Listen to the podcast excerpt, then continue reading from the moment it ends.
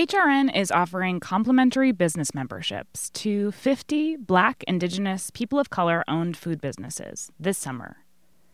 The deadline to apply is July 31st. Each business membership, a $500 value, is an advertising opportunity that will allow businesses disproportionately impacted by COVID 19 to connect with HRN's listening community and promote their work. To apply and review the terms and conditions, go to heritageradionetwork.org/biz. This episode is brought to you by Roberta's, home of Heritage Radio Network for 10 years. Learn more about Roberta's at robertaspizza.com.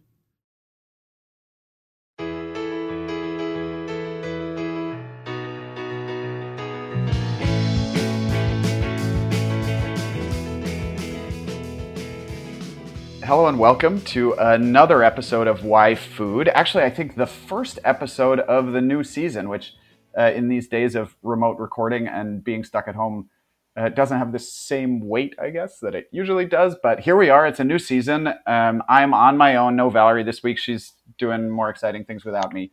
But uh, I have some uh, really exciting guests to introduce to you and for you to get to know. And I'm really looking forward to this conversation as well. Um, not that I'm not looking forward to other conversations, but I'm particularly looking forward to this one.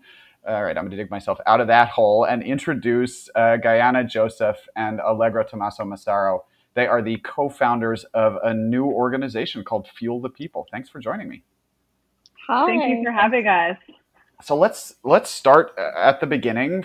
Uh, tell us what is Fuel the People and and where did it come from? How'd you get started? Um, so Fuel the People is um, a grassroots organization, and um, our goal is to feed protesters on the front lines of social justice movements. Especially um, right now, there's a lot of people out there, and um, they're fighting for Black lives. And the way that we saw that we were able to get involved is um, through food, through helping fuel the protesters are out there, through helping them you know, have the energy to keep fighting the way that they've been fighting. And um, so it's actually very interesting the way that we started. We were basically doing this separately. Um, I was doing it with my little brother, Ruth Harvens, and Allegra was doing it with her brother, Lorenzo, in DC. So I'm in New York, Allegra's in DC.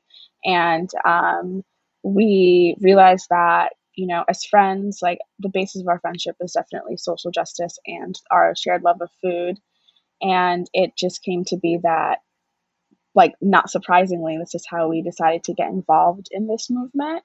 And um, Allegra contacted me and she was like, like you're doing this and I'm doing this. Let's create a platform together to double our impact. And um, yeah, it's been a very crazy ride since, um, but exciting nonetheless. And neither one of you uh, works professionally in food. Is that right? No, neither of us do. I'm in fintech, so I'm a project manager. And Allegra. Yes, I I might be a professional dinner party host, um, but I do not professionally work in food. I work at a law firm right now in uh, business ethics and conflicts management. We both um, have a shared love of food. Like I'm always cooking. And um, I spent a summer in DC where Allegra lives now, um, interning while I was an undergrad. And um, we lived really close to each other, I think down the street, like walking distance. So we'd always um, swap swap recipes and um, host dinner parties together. So we love food, which is how we, like, I, I guess, came up with the idea that in order to give love unto the people who are out there fighting, to incorporate food into that. Yeah, and we initially met um, in college. So I went to Bryn Mawr College, and Gaïana went to Smith College, both of which are Seven Sisters schools. And we met initially at um, a social justice conference at Harvard that was called the Blacktivism Conference, and then mostly stayed in touch in college through supporting each other at various social justice conferences. So, so what's it been like, or what what was the the first step? Right, you you started talking about this. You'd already been uh, sort of. It sounds like doing it a little bit independently. What was the first step of, of making it official, of, of doing it as a as an organization rather than as individuals?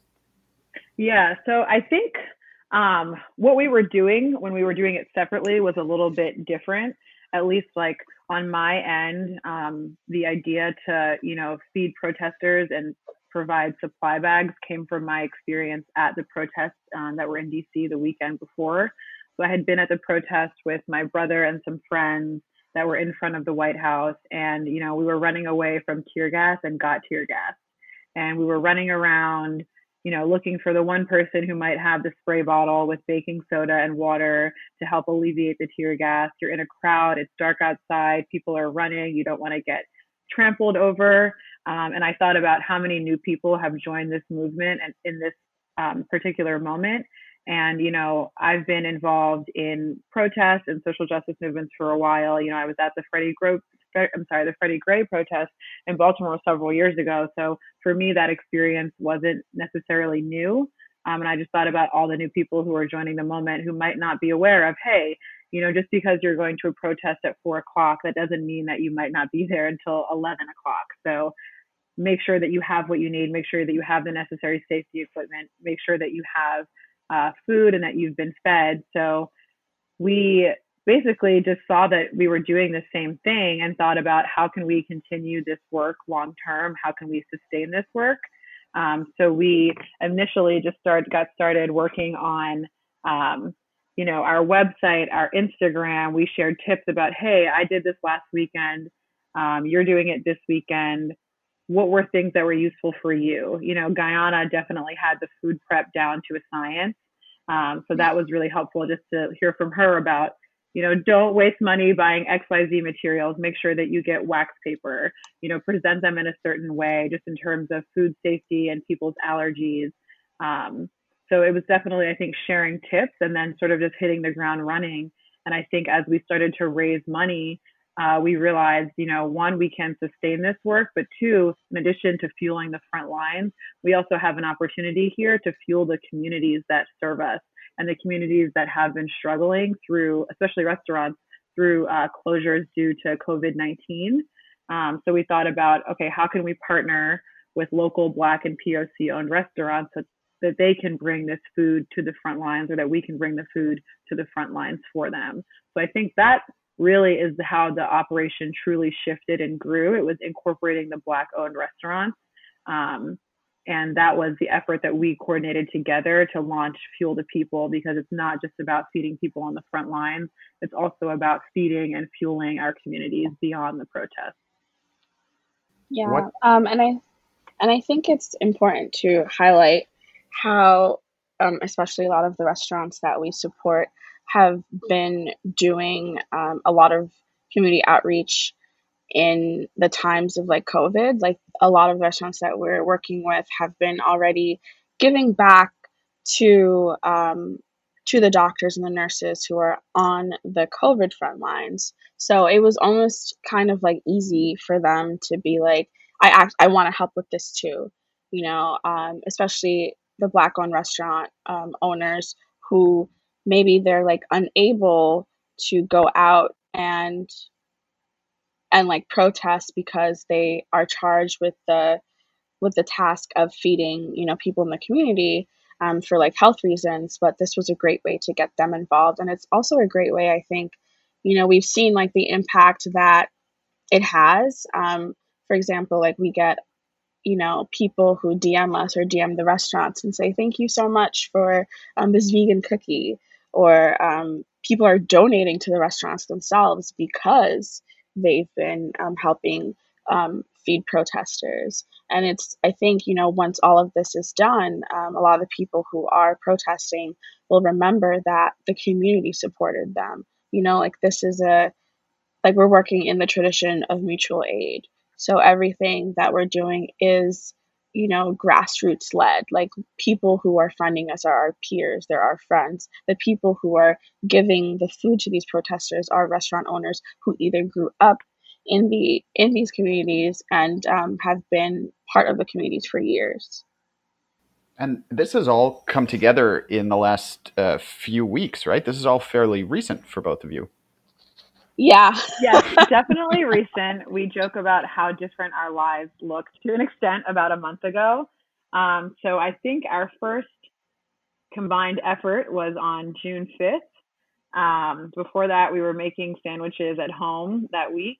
Um, but yeah, Fuel the People was launched that week. and we hit the ground running at the protest um, that weekend. So it has only been about three weeks.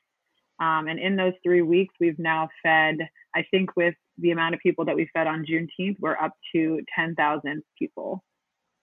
Wow. So tell me a little bit about what you've learned over over those few weeks. What did you do, uh, you know, in the in the very first uh, the very first days that you then learned you could do better in another way? How has your method or your your approach changed over that period of time? I think the first thing we learned is that we never want to make sandwiches at home again. never.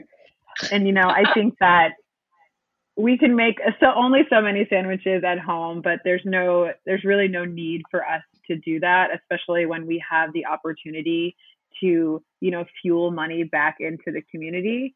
So I think that was one thing from the beginning. Uh, something, at least in DC, that I've learned is um, just not like, you know, in DC, the protests are very stationary because we have the White House, we have the Lincoln Memorial, we have the National Mall. So the way that things are set up is that people want to be in front of these like iconic monuments. So that means that you might have to park 10 blocks away in order to bring the food and the drinks and the snacks to where you want to go. Um, and there have been, at least in DC, there's an enormous amount of water that people are bringing to the protest. So in DC, unless someone donates water that we will then bring with us, we don't buy water anymore just because it's extremely difficult. You know, if we have to walk 10 blocks in addition to the food, it's really hard to carry all of that water. And then because so many people do bring water, we often end up stuck with water. So, you know, on Juneteenth, it started pouring rain. It started to pour rain at one of the protests that we were at, and people were trying to give us their water because at that time, like, you know, we're just trying to protect the food and everyone's running around. So I think in terms of what we buy, um, that's changed. I think, you know, communicating with the restaurants to encourage that everything should be individually wrapped you know, racism is a pandemic, but there's also another one going on still, which is COVID 19. So just trying to ensure that although we're not preparing the food, that while we're distributing it, we're still being as clean and as safe as possible. So making sure that everyone who's distributing food has a mask on, making sure that everyone has gloves on. Uh, we now bring um, wipes, like um, disinfectant wipes, that we leave on the tables where we distribute the food so that people who've been at the protest all day have an opportunity to wipe their hands before they eat. So we've definitely learned a lot along the way. And I think we've learned a lot from um, how different things are laid out in both New York and in DC because what works in DC might not work in New York and what works in New York might not work out in DC. Out in DC. Gaïana, what, what's your experience been like uh, with the New York protests, which for the most part have been on the move? There obviously are, are have been hubs, but uh, there have been a lot of moving protests too. How do you handle those? Um, so I guess, um, like our very first protest, like like I said, um, like my brother, my mom, and my cousins and I made like 450 sandwiches, which was a lot. Um, and we like gave them out along with snacks. Um, and that was just in over, your in your home kitchen.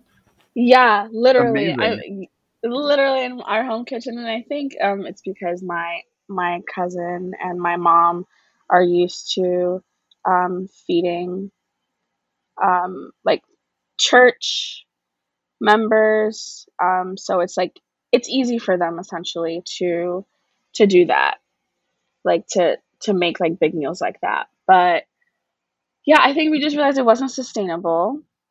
Um, and like after a while, it just became that like we realized that we needed volunteers like very early on. Rudy, my little brother Rudy, had a few friends who came and helped, but um, that's one thing that we learned is that like very quickly that there is a huge need in order to impact not just one protest but to go to multiple protests which is what we've been doing. We've been going to protest in Brooklyn, Manhattan, and then the Bronx as well. We try to especially hit the Bronx because there's a big um, black and brown community in the Bronx.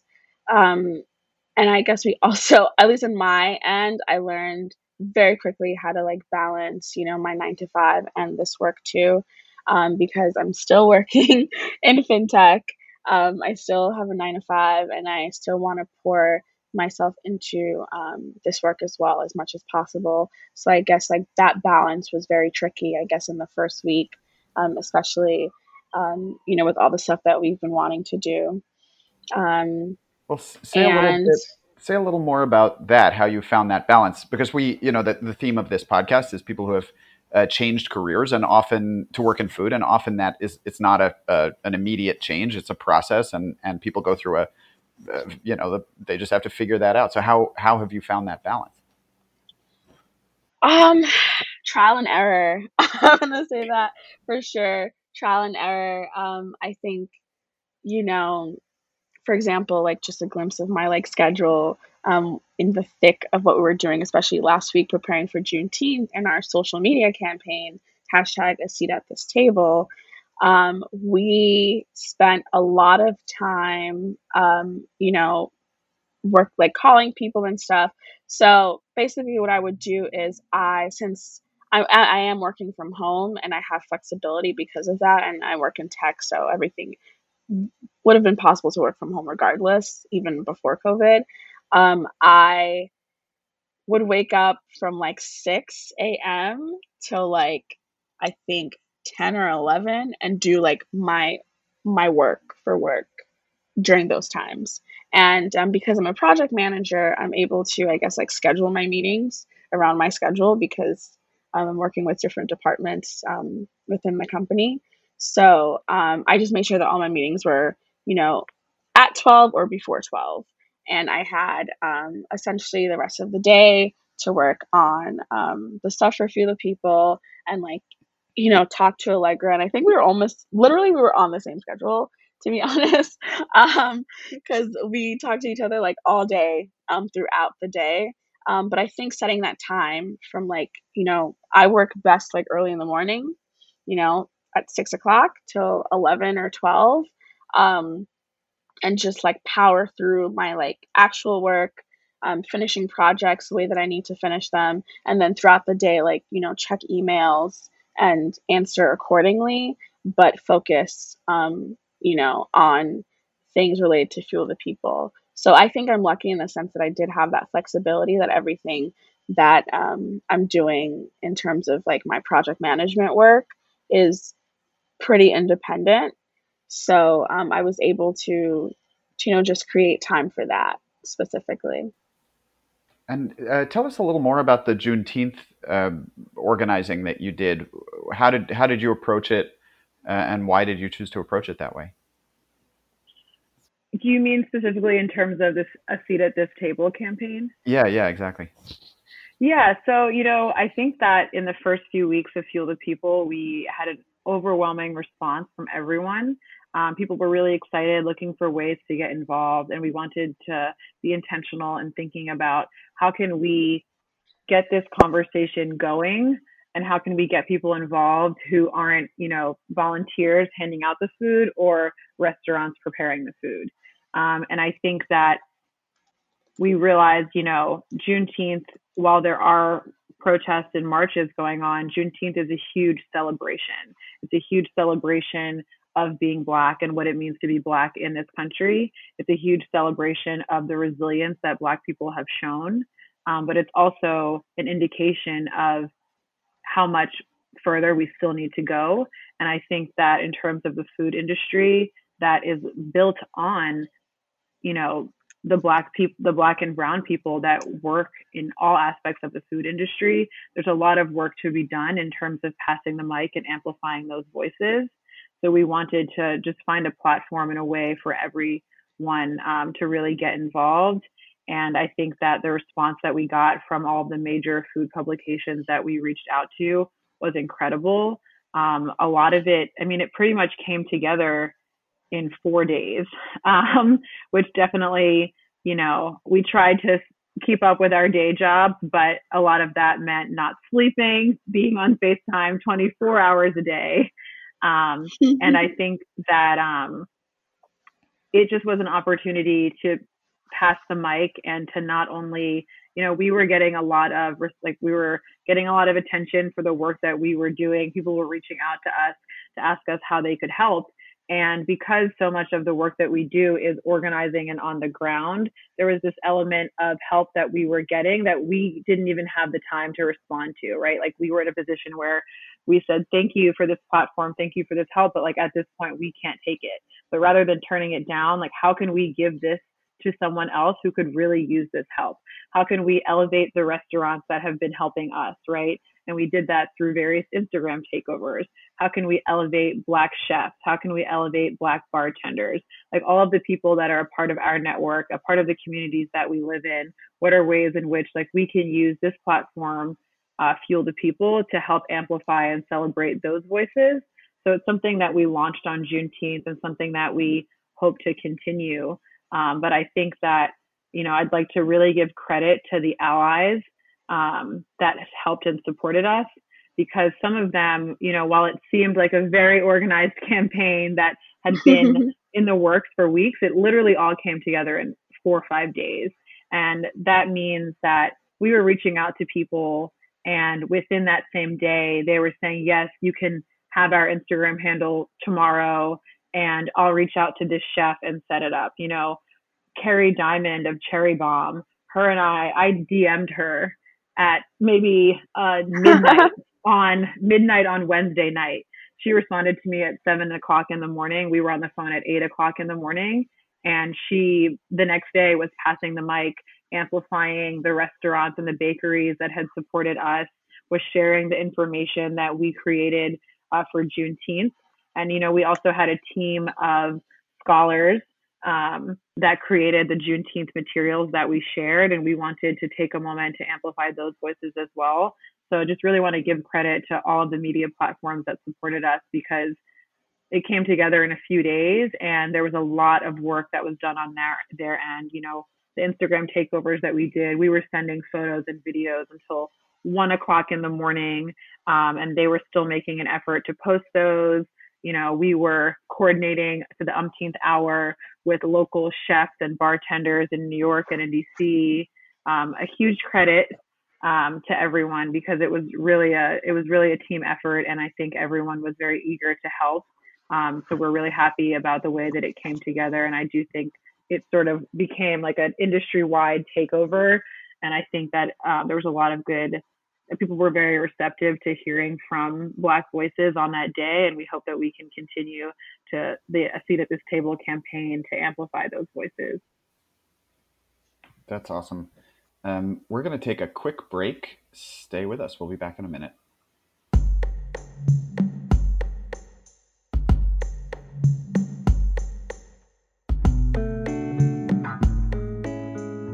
This episode is brought to you by Roberta's home of Heritage Radio Network for 10 years.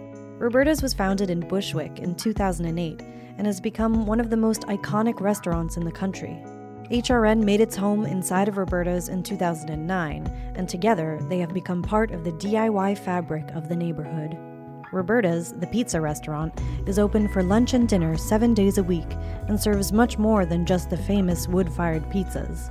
Their team dreams up new salads, pastas, and sandwiches on the regular.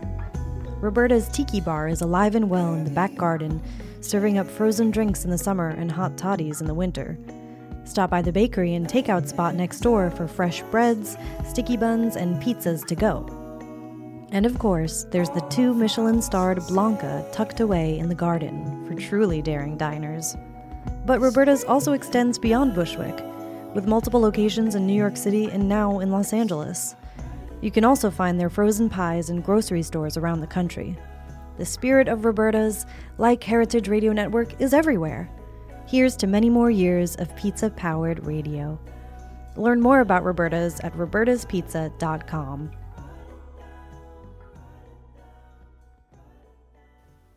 And we're back. I'm joined this week by Gaïana Joseph and Allegra Tomaso Massaro, co founders of Fuel the People, an organization feeding protesters on the front lines of the Black Lives Matter movement over the last few weeks. Um, before the break, we were talking about uh, the the Juneteenth efforts and, and how everything came together since since the first week of June.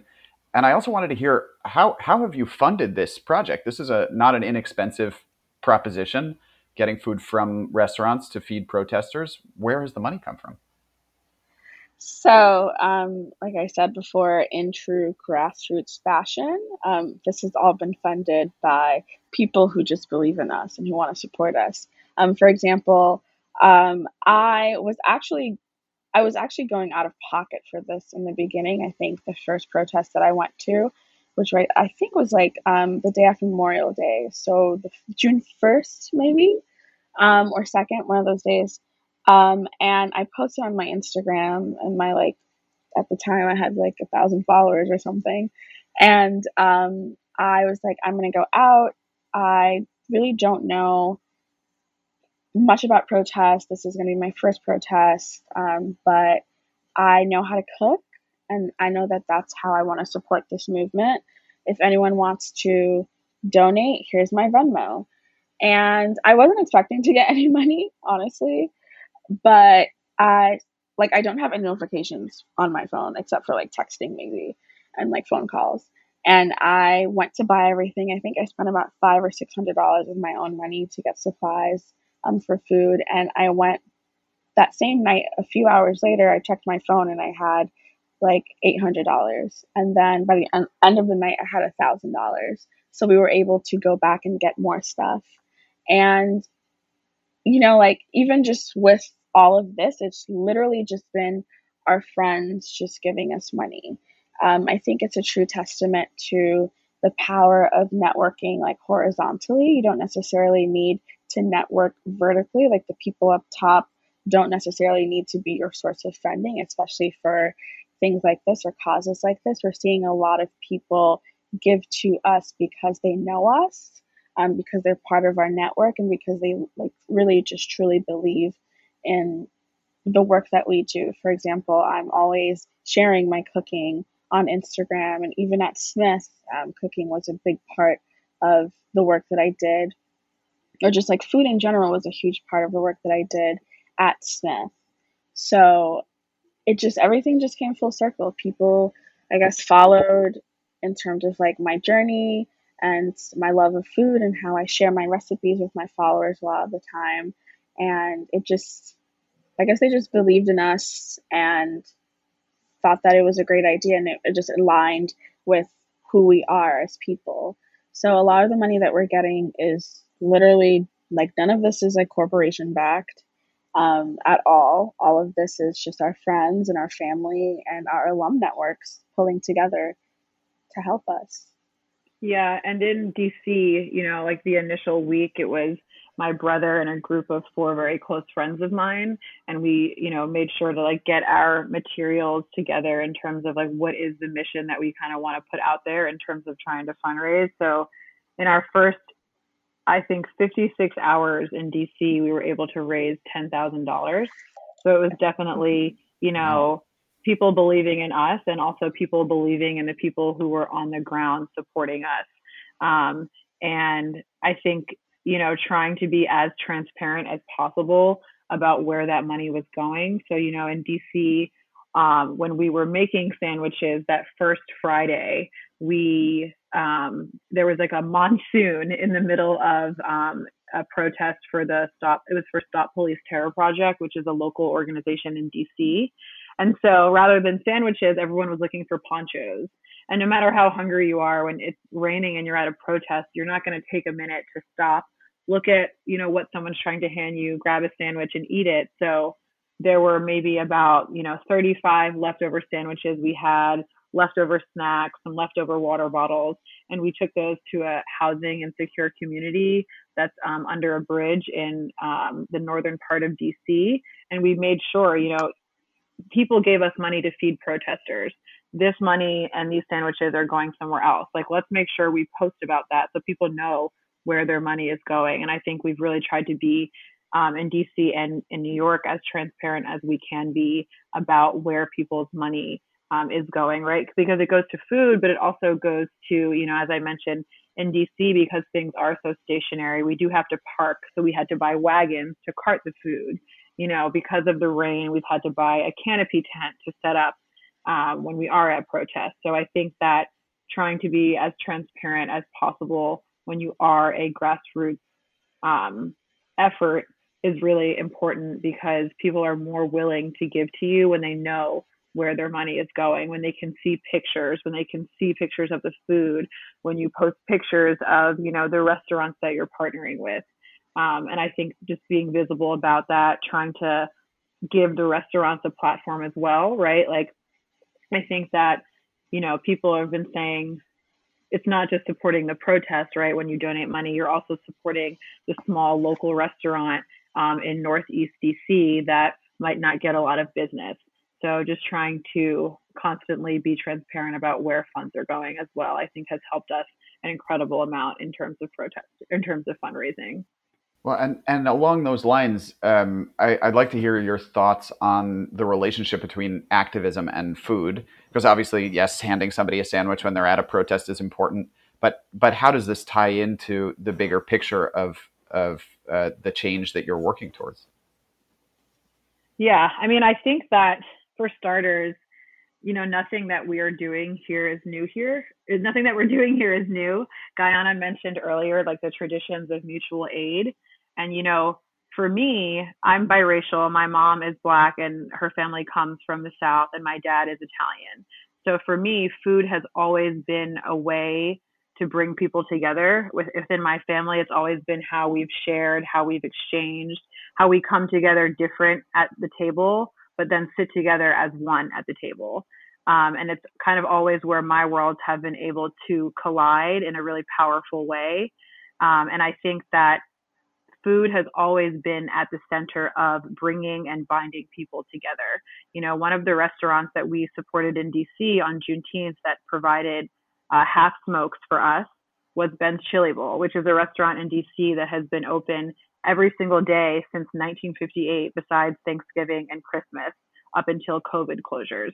And they fed protesters for the 1963 March on Washington. When MLK was shot in 1968, Stokely Carmichael was at Ben's Chili Bowl um, when the riots were going on in DC and had asked them to stay open to feed protesters and to feed first responders. So nothing that we're doing here is new. And I think, you know, even thinking back to the civil rights movement with the, you know, the Greensboro Four and the lunch counter sit-in at Woolworths and the four Black uh, North Carolina A&T students that were denied service and how that sit-in really launched the youth-led part of the civil rights movement. I think for us, food in terms of social justice is a way of saying, right, it's not just about justice. It's not just about throwing police officers in jail who have killed innocent Black people. It's about more. Black people deserve joy. We deserve prosperity. We deserve liberation. And we deserve agency in our own lives. And food, a lot of times, can be that, right? Having access to food is a basic human right but also being able to express yourself through food is also a right. Being able to operate a business and keep that open is also a right. Um, so I think that for us, that's kind of how we've seen the intersection of food and social justice. And we've built a lot of what we've done, I think, not even intentionally off of, um, you know, yeah. what others have done for decades and decades before us. Right. And I think also in terms of like just being black or being part of the black community, food for us is a form of resistance. Um, I'm Haitian, so um, I don't know if you all know about in Haiti, um, we have this um, soup that we drink on the 1st of January, which is our Independence Day. Haiti was, you know, the first um, black nation and and they fought for themselves like they essentially like set the precedence for um, this idea of what a revolution is. And the soup that we have is called soup joumou, which is made from a squash that the slaves were forbidden to to have. Essentially, um, their enslavers, um, you know, gave them scraps, right? And the stuff that's in the soup is reminiscent of that history of taking something that's forbidden, of taking scraps and making something beautiful out of it um, and drinking that on January 1st to remind ourselves of our resilience, our history, and also our fight, you know, what revolution means to us. And especially, you know, just across the diaspora as well. Um, you know, food for us is truly just like a conversation that we have with each other. Um, there are things that we you know, borrow from West Africa that have come here, like yams, right? And um, and I think, you know, as Black people, like the way that we celebrate is with food. The way that we give love unto each other is through food. Um, and it's great. It's almost like, you know, when you sit down at a table with, you know, with like Black food or food from the African diaspora, um, you're in conversation with the ancestors. Um, and, you know, the food is just something that not only like brings us together, but it keeps us together, literally, you know, by nourishing our bodies, by celebrating our bodies. And, um, and yeah, I just think that the things that we're doing, we're working with that tradition of, you know, the Black Panthers and their free breakfast program, and Fannie Lou Hamer and how she used food and she incorporated um, Black farmers in her work. And there's nothing, and we're just basically just standing on the shoulders of giants right now. Um, we're we're working with this history that we have, and we're working, you know, and incorporating past movements into the work that we're doing now. How how have you extended that uh, that history, that tradition, that philosophy into the specific foods that you've chosen to provide at the protests? Are there have you made choices about uh, the the food to serve based on based on all of what you just mentioned? Yeah, so there's one really cool um, like this past Juneteenth, like we I made sure that we had mac and cheese. So we had mac and cheese um, with brisket, and we had regular mac and cheese, and we had um, black vegan soul food, which um, was a huge hit. That was from Seasoned Vegan here in Harlem, and um, we wanted to have food that was like different, but food that people found found comfort in. You know, we had the the mac and cheese. We had also from um, Divine Flavored Catering. We had um, jerk and jollof, which with which like within itself is a conversation between the diaspora. Like you have jerk chicken from um, Jamaica and other parts of the Caribbean, and you have um, jollof, which is a rice, a celebration rice in West African culture.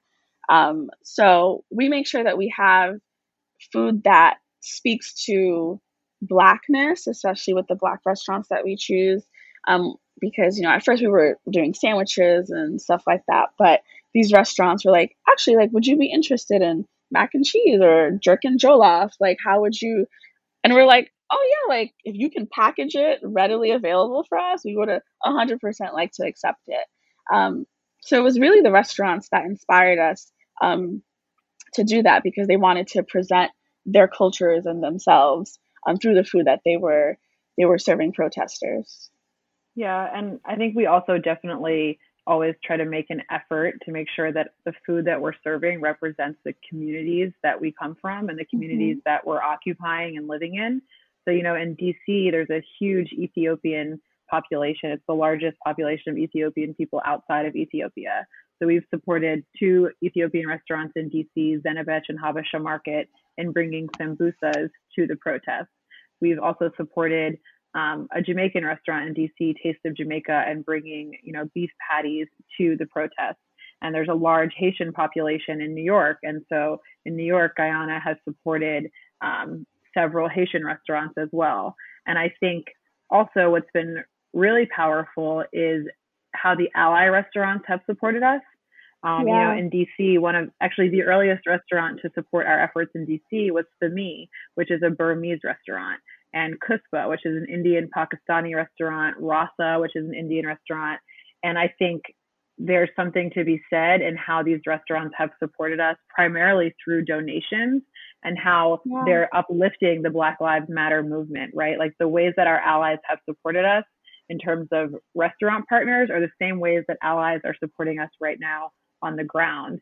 And I think that, you know, if it's very reflective of, you know, the James, I think it's James Baldwin quote, like if they come for you in the morning, they'll be coming for me at night, right? I think there's a moment and people are realizing, yes, like this is happening to Black people and Black people are being killed and oppressed and have been in this country at a extremely dispro- disproportionate rate.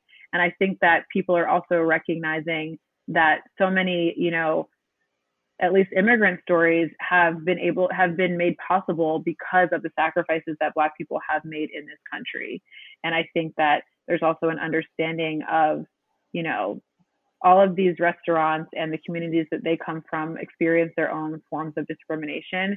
And the only way for us to ever really push forward is to push forward together. Um, so it's been really powerful how all of the ally restaurants have supported us as well and have supported the Black Lives Matter movement. I know in New York this weekend, um, Gaïana can talk more about this, but I think it's Asian Lives for the Black Lives yeah. Matter movement. Yeah. Um, and I think it's also especially important to note that a lot of the POC restaurants that are supporting us are um, Asian or Southeast Asian restaurants. Um, and I think it's because they recognize that a lot of the work that um, Black people have done for civil rights um, directly affected um, and they've benefited from in their in their fight for civil rights um, with coming to America. And yeah, like we, the one of the first protests that we went to was coordinated for Asians for um, for Black Lives Matter, and the support that, especially in New York, that we've gotten from Asian restaurants like Whole Foods or Attaboy has been amazing. And I think Allegra can attest to that too. That a lot of the restaurants who have reached out to us, or most of the restaurants who have reached out to us in terms of like supporting us and giving us like donations of food have been other POC restaurants. And I believe that's mostly due in part because these um, because POC and Black people who have restaurants in these communities, they're not chefs who are coming from California or and who want to establish themselves in New York City in a developing community or quote unquote developing, whatever that means. Um, these are people who have grown up here and who have made it their duty to um, create a space for, you know, Asian cuisine or African cuisine in their own communities, right? These are the chefs that have stayed past COVID. Some chefs, um, you know, may have closed their doors. Um, you know, Michelin star chefs have closed their doors and maybe have fled to their cabins or whatever, their beach houses in the Hamptons. But the POC and Black chefs are still here. They're the ones who are feeding the front lines. They're the ones who are um, continuing to be the heartbeat of their communities. And I think that's like super important to um, to highlight as well because you know the restaurant industry does not give them their due their like due credit at all.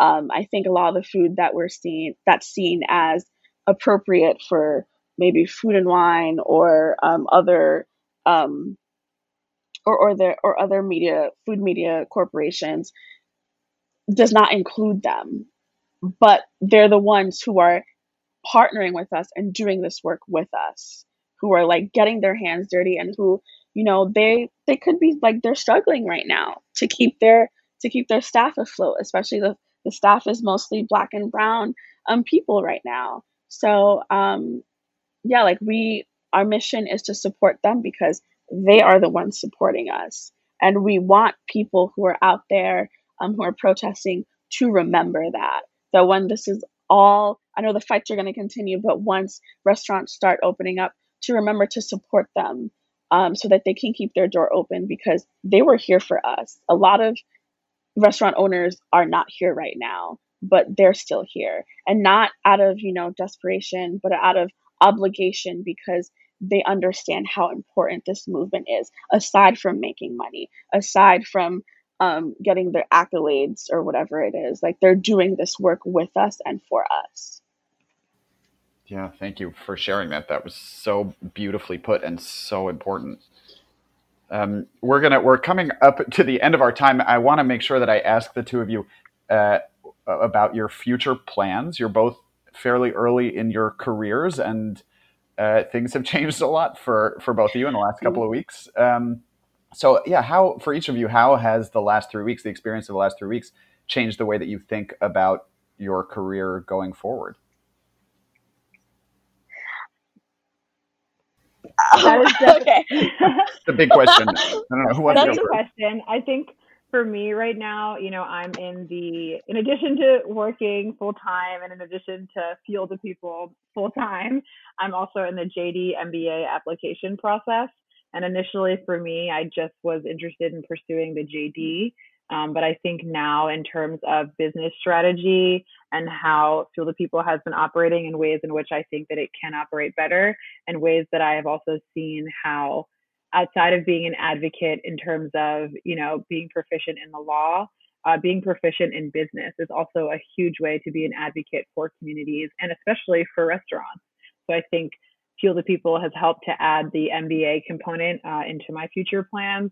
You know fuel the people i think you know we we have considered if this is if there is a way to do this full time and i think that's something that we both would definitely love um, and we've got a lot of exciting things coming up in the next few months and plans. Um, but I think that for me, Fuel the People has reconnected me to the movement. I think, you know, it's something that Gaïana and I, in a bunch of different ways, were heavily involved in when we were in college. And I think once I moved to DC and once I started working, um, I started to feel that I was disconnected to the movement um, and the people. And I think that this has been a way to a super energizing way as well. Um, and as much as we've poured into this, all of this work and everyone who has helped us has poured so much into us. Um, and it's been really inspiring. And so it's definitely work that I never see myself stop doing to stop doing. yeah. And I'm like similar to Allegra, I have plans of getting my MBA. Um, so this should be this is a very good practice run in terms of like how a business um, works, especially a nonprofit, um, which we're working on um, getting solidified. And yeah, like I want to continue doing this. I definitely, before doing this, I felt really hopeless in um, what I wanted to to do for the movement. And now that I'm in it, I'm like, wow, like this is this is my this is my passion project. This is my purpose work. You know i do of course enjoy the the fintech side and i enjoy the project management that i'm doing but i think it also um, helps being a project manager and doing all of this stuff too so they kind of all work together um, in one way or the other. But we have so much plans. Like we want to continue feeding protesters for as long as we can. We want to go to the march on washington and i think allegra and i have a goal of feeding 10,000 people on the March on Washington. And we want to continue, um, you know, tackling issues of food insecurity in the Black community. We want to, we also got such great feedback about the educational materials that we had for Juneteenth. And we want to continue to provide um, education about food for Black people or food and movements, and to continue having discussions about um, the importance of having Black people um, represented properly in the food industry. Um, and of course, you know, election season is coming up, and we want to talk about, um, you know, hunger as a form of voter suppression. How can we um, use our resources to, you know, get people who are standing in line for hours in Black and Brown communities um, food that they need so that they can cast their vote? Um, you know, because we have single mothers who may not want to go vote because they have to go home and feed their children. But how can we um, incorporate our dedication to um, to social justice and food as a form of um, resistance and as a as an agent for change in that way?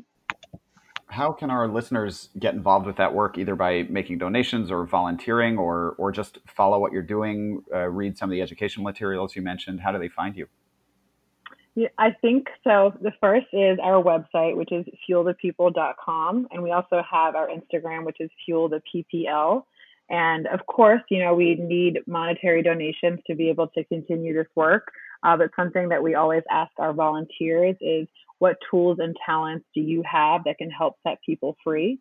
So it's not just about how you can contribute, you know, in a monetary way. People have so many different unique talents, skill sets, and resources that can help and can contribute to this movement. And I think that we are a testament to that, right? Like I can't write a fifty thousand dollar check to to, to to start an organization or to, you know, to make a difference in that way. But what we can do is bring our networks together and start something and you know capitalize on that to help people. And I think that um, if people take a moment to think about what unique talents and tools that they have that can contribute to liberation, that can contribute to this specific movement. You know, we have um, Gaïana spoke about the March on Washington and you know how we want to continue the A Seat at This Table campaign. But another initiative that we're working on is partnering uh, some of our Black-owned restaurants with our ally restaurants. Right, like in this day and age, you can't really be a successful restaurant starting off unless you have a strong social media presence. But yet, some of our Black owned restaurant partners have been around for 20 years and don't even have an Instagram. And since some of the ally restaurants already have the software, the people in place, you know, how can maybe they can spend an hour a week with a restaurant that doesn't have those resources to help them build their presence and their brand. Um, so I think that there's a lot of ways in which people can get involved we're always interested in hearing um, hearing more. You know, volunteering is amazing. We're so grateful to our volunteers. We've got a group of over a hundred now between New York and in DC. But I think starting with asking yourself the question of what are my talents that can help set people free um, is a question that people should be asking themselves every day to figure out how they can contribute to the movement. Yeah, that's great. Um, we're not. We don't have time to do a full rapid fire segment, but I do want. to uh, I do want to ask you one question um, before we wrap up. Could you share the best thing that you ate at a protest in the last few weeks? Oh. I think for me, the best thing that I ate was a half smoke from Ben's Chili Bowl. There was just something about standing in front of the African American Museum in DC and eating a you know, half smoke, which is basically like a chili dog. I think I might have devoured it within 30 seconds. Um, but that was the best thing that I've had at a protest so far. And we were happy to bring it to the people. so yeah, funnily enough, like our at our Juneteenth protest, I don't even think I ate anything. Um, because I was just like so um I had like tunnel vision. I was like organize, organize, organize, volunteers um need to get from place A to B. Um, but I did have some of I had two things that like blew me like away. Um, which was the brisket mac and cheese. I had a bite of that from my brothers, um, from um, Re- um, Darrell Smith of Amaze Balls. That's his Instagram. And as always, um, seasoned vegan, their vegan crawfish po' boy is always a hit at all of these protests. And I love their crawfish po' boy. It doesn't even taste like it's vegan. So that so that's how I know it's great. but that I had like a bite of each and I was like, oh, I'm good. I can I can I can keep fighting for this. Yeah. That's awesome. I love it. All right. Well, um, this has been Why Food. As always, you can contact us by email, whyfood at heritageradionetwork.org. You can reach me via my spice company at Burlap and Barrel on Instagram. You can reach Vallery via Instagram at Foodie in New York. Thanks to our sound engineer, Jess Kranjich, and to the Red Crickets for our theme song, Blind. And most importantly, thank you so much, Gaïana and Allegra, for joining us. This has been a fascinating conversation. I'm so glad that we were able to do this. Thank, Thank you. you. Thank you for having us. See you next week.